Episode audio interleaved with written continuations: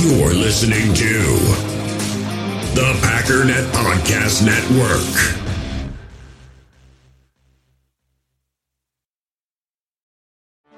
Get ready for the greatest roast of all time. The Roast of Tom Brady. A Netflix live event happening May fifth. Hosted by Kevin Hart. The seven-time world champion gets his cleats held to the fire by famous friends and frenemies on an unforgettable night where everything is fair game. Tune in on May fifth at five p.m. Pacific time for The Roast of Tom Brady. Live only on Netflix. It's time to talk about the Green Bay Packers.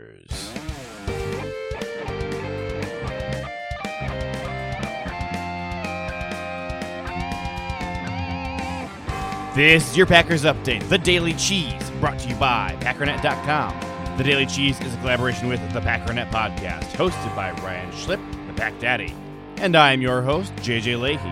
Well, the news broke yesterday, basically during the end of the Jaguars game. The Packers had, in fact, signed David Bakhtiari to a new contract. This is the big extension everyone's been waiting for. Bakhtiari is now the highest-paid offensive lineman in the league. So, what do we know so far? Well, not a ton. It is a four-year extension, meaning Bakhtiari will be locked up until twenty twenty-four. Ken Ingles of the Unknown Packers podcast and Twitter fame was kind enough to do some preliminary breakdowns. He estimates the twenty twenty cap hit for David Bakhtiari will increase by one point five million dollars, leaving the Packers, in his estimation, with just three point nine million dollars to work with for the rest of the year. Now, there is a thirty million dollars signing bonus, which, if you recall from the Kenny Clark extension, is divided equally among the remaining years left on the contract. So that would be twenty twenty through twenty twenty-four, six million dollars every year. Next year, Bakhtiari will be paid nineteen point four million dollars, which is up almost nine million dollars from what he was paid in twenty twenty. In total, when you factor in all the bonuses that he could potentially receive, this new deal is worth up to one hundred five million dollars. Not bad for a fourth-round pick.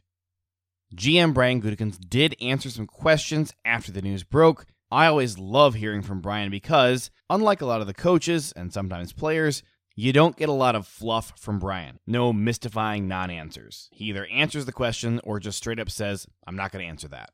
So I listened to the twelve-minute interview, so you don't have to. Here's the highlights. How do you navigate these tough times coming financially? Yeah, I think this was actually an important part of what we're trying to do. Um, this will actually, um, as we move forward into twenty-one, which is going to be a challenging year for everyone in the National Football League, but this will give us a little bit more flexibility. Flexibility to do what? What else do you want to do? Well, I think obviously we have some players that uh, that are coming up that we'd certainly like to to re-sign if we can. You know, there's going to be, I think this year is going to be a unique free agents class only because a lot of teams are going to be trying to get under the number, uh, whatever that comes out to be. The players that might be on the on the available to us during the March period may may be a little bit different than it has been in the past, and we want to have some flexibility to, to do those things if we can.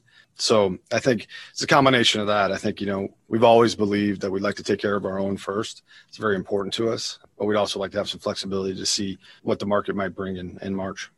Brian, was there anything in particular that made this happen either right after the trade deadline or halfway through the year? I mean, traditionally you see something this big either right before the season or right at the end of the season. Is there, was there anything in particular that drove this in the middle of the year?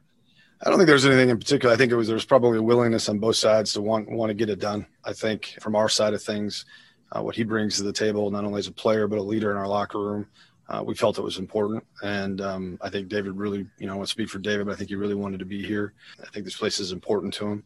So I think uh, um, his agents and David, I get, you know, give them a lot of credit. You know, this was important to them, and, and it was important to us.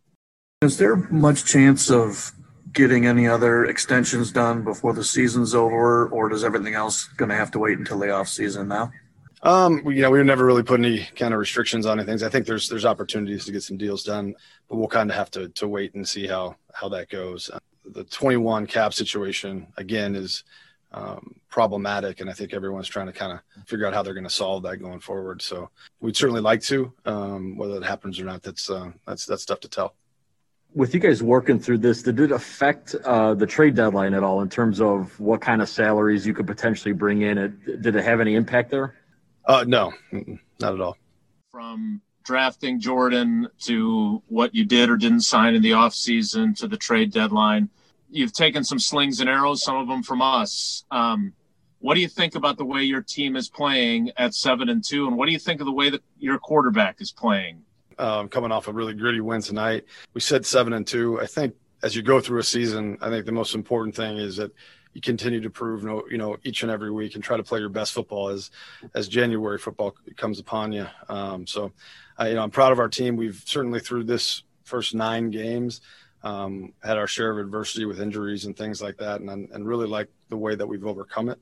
There's a lot to, to work on. There's no doubt about it. And I think that our best football is, is still out there, and I'm excited about that. And then as far as the way Aaron's playing, I mean, I mean, obviously we've seen him play at such an elite level for so long. It's, in some ways, it's um, you don't get surprised by it anymore. But it's, uh, it's he's special. He's he's a special player. He's one of the, of the likes that I've never seen, and um, he's certainly playing at a very high level. And I think that gives us a chance.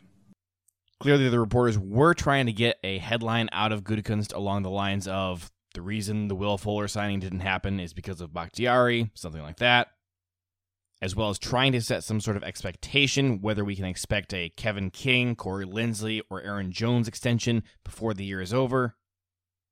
The answer, of course, was what you'd expect. Well, we'd like to, but it'll be very difficult. The real interesting thing to me is that the Packers do still clearly view themselves as buyers in this upcoming free agency after the season ends. The Bakhtiari extension does put them significantly over the cap for next year, leaving no room to sign any free agents. But could they free up some money if they were to cut guys like Rick Wagner, Dean Lowry, Christian Kirksey, heck, even Corey Lindsley? The answer is a very firm no, not even close. In particular, Lindsley's contract is up at the end of this year, meaning these numbers that have the Packers over the cap next year already don't include a single penny for Lindsley. Now, both Zedarius and Preston Smith, as well as Adrian Amos and Billy Turner, all do provide some options if you were to cut them. And given the production out of Preston Smith this year and the large number of guys you'd have to let walk in order to even get back to being under the cap, at this point it looks virtually impossible for Preston Smith to be a Green Bay Packer in twenty twenty-one.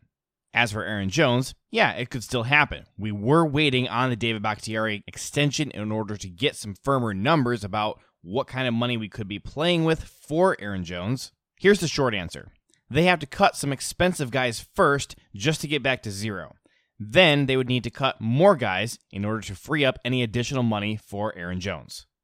Although I don't like seeing this much money tied up at any one position, there's no question left tackle is worth it.